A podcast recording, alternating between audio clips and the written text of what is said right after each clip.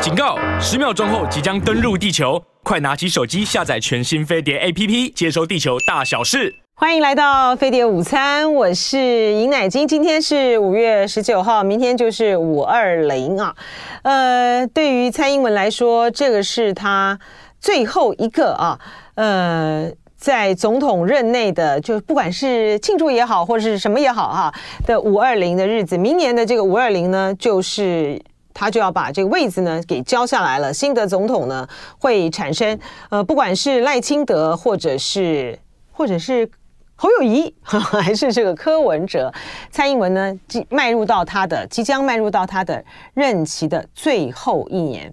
呃，蔡英文这八年的这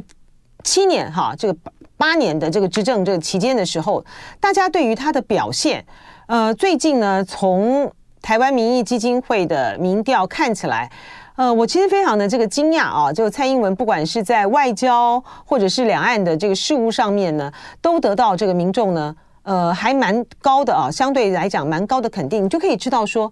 民众呢，他真正在意的哈，就是特别是你看，像在外交的关系的部分，他在外交关系部分呢，给予蔡英文呢这么高的这个评价，就呃是对于他在外面啊，比如我们跟这个美国的关系呢，什么坚若磐石啦啊，美国对我们这个强力的支持呢，他们是表达了相当程的相当程度的哈，对于蔡英文在这方面的表现呢是满意的，他根本就不在乎我们什么邦交国的减少啊，或什么这些，对于这个台湾。的民众来讲，这个是不重要的啊。而这样子的一个不重要的这个课题，呃，反他会对于年底的呃，就是这场的这个选战呢，现在已经开始开跑的这个选战，明年一月十三号投票的这个总统大选的选战，它就是有关键的影响的。也就是说，大陆方面呢，如果说他要去施加。在呃外交上面的对于台湾的这个封锁和这个窒息，拿掉呃我们的再拿掉我们的这个邦交国的话，对于台湾的民众来讲呢，它不但是呢呃不会对于民进党对于赖清德的选情呢造成影响，它对于整体的啊，我们就对于中国大陆的这个观感呢，反而呢就会是有一个负面的影响，而这个负面的影响的后坐力呢，搞不好就。就对于侯友谊产生了相当程度的作用哦，就是说，呃，民众是不在乎哦，不在乎，就是在马英九这个任内期间的时候呢，因为两岸呢有这个高度的这个政治默契，因为双方呢都认同这个九二共识，呃，作为两岸的这个政治基础，所以呢，在呃有关于处理这个对外的这个事务上面的时候呢，大陆呢。嗯，他就不会去挖我们的这个墙角，那才呃，马英九的外交休兵啊，才得以这个推动。这个对于民众来说，这个不痛不痒哈，没有什么太大的，没有什么太大的关关系啊。甚至于呢，在两岸关系上面呢，蔡英文的表现呢，也得到了超过五成民众的认为，就是说他处理的很好。这一点呢，我就觉得，啊、呃，这实在是呃，有点有点。出乎真的是有点出乎意料之外了哈，呃，两岸关系呢，在蔡英文这个任内的时候，特别是在最近的这一段时间，呃，为什么两岸会走到这样子的一个危险的一个状态？为什么台湾呢要去延长，要去延长？呃，年轻人的这个服兵役的这个时间，就是因为两岸就面面对到这个危险的这个边缘呐。那如果不是因为这样子的话，如果不是因为大家深刻的感受到，特别是青年选民的这个部分呢，他特别的感受到呢，我们现在呢讲到呢，两岸有可能发生这个战争呢，这不不是这个口头上面这个说说而已的啊，这不不再是一个呃竞选上面的一个口号，或是去推动那去推动那个亡国感的。芒果干的一种政治上面的一种幻术和这个术语，而是它有可能真实发生的情况。如果不是大家有确实感觉到这样子的一个危机感的话，为什么在呃去年的九合一大选的时候呢，呃，民进党会惨败啊？就是这些东西都是交叠的啊。呃，可是呢，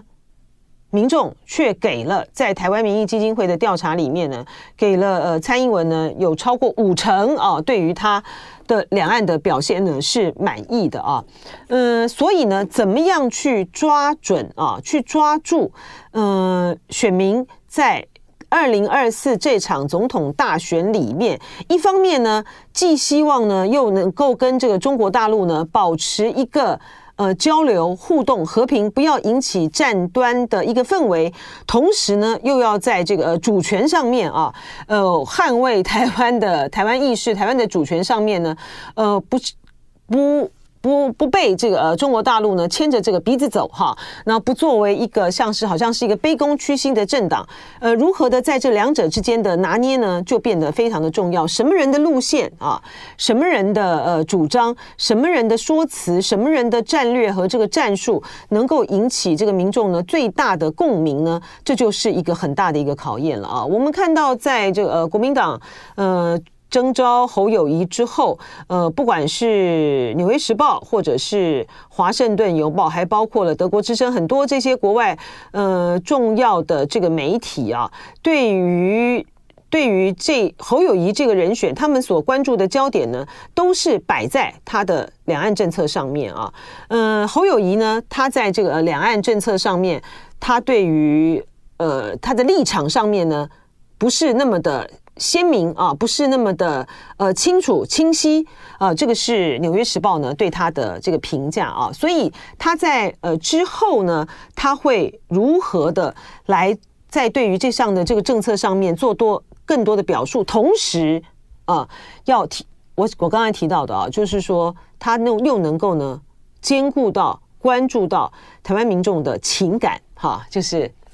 我一方面呢想要这个和平，哈，我一方面呢想要这个两两边呢不要这么的兵凶战危，同时呢我又要捍卫台湾的这个尊严啊，嗯，侯友宜呢，因为过去呢他在呃有关于九二共识的这个问题上面，在于呃一个中国哈这个立场上面的原则啊表态的这个部分呢，他是真的是采取的是一个比较中间呢，甚至于比较是偏。比较偏比较偏绿的哈，这样子的一个诠释。虽然呢，它跟这个呃绿营的这个主张呢，它还是有很大段很大很大的一个呃差别的啊。但是呢，它就不像是比如说呃郭台铭他就讲得很清楚了，他就说这个九二共识一中各表，那他就是他就是要走的就是这条路线啊，就是马英九的这个路线。然后呃侯友宜到目前为止呢都没有没有讲过啊，呃这个柯文哲啊，柯文哲呢。他过去呢，在有关于两岸政策的立场上面，他让这个民进党的啊青年的呃年轻的选票上面的大幅流失的一个很大的一个关键，其实就是在他提了两岸一家亲啊。当他提了两岸一家亲呢，被认为呢失去了啊失去了他原本其实柯文哲是比较比较偏独的啊这样子的一个位置的时候呢，他们就认为他他已经在这个立场上面松动了啊，一个可以被。可是也因为他这样讲，所以对大陆对他来，大陆就比较能够接受柯文哲。一个能够被大陆呢更为接受的这个候选人，是不符合呃民进党的。民进党原来就支持柯文哲的这一群这群支持者的，那但为但是为什么他们现在还是喜欢呃柯文哲呢？为什么他现在在民调的显示呢？呃，他还是呃得到最多年轻人的支持呢？这就跟柯文哲他的呃不虚假的啊，比较直白的啊，呃比较坦白的这个政治风格是有很大的关联的哈。你其他的这些政治人物呢，呃，不然呢就是一大讲一大堆空话啊，讲一堆这个虚话哈。要不然呢，就是像赖清德呢，自己呢被自己给绑住了，在这个务实的台独工作者跟如何的呃，在呃不，你就是你是一个务实的台独工作者，可是你又可是你又不，可是你又不这个呃要宣布这个台独，好，你要基于现实的需要，你又不宣布台独，那你又如何的去更进一步的捍卫呃？你捍卫你的原来的所谓的务实台独工作者的主张，在这样的情况下，你又如何的避免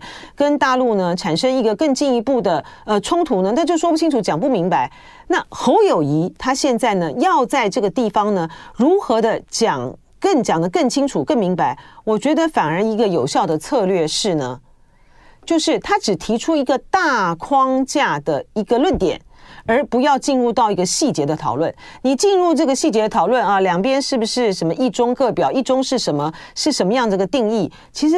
反而呢，就是更说不清楚，更讲不明白。而就是呢，你就是在一个九二共识的理念的一个情形之下，九二共识呢，就是两岸的对话共识，就是两岸的交流共识。九二共识呢，就是一个避免。呃冲突的一个共识，然后呢，在做实事的方面呢，来争取台湾民众的这个认同啊，就是不要讲那么多的空话，讲那么多的一个大话，然后你去辩论那些问题呢，其实都辩论不清楚，而是你实实际实际的在解决台湾的问题上面。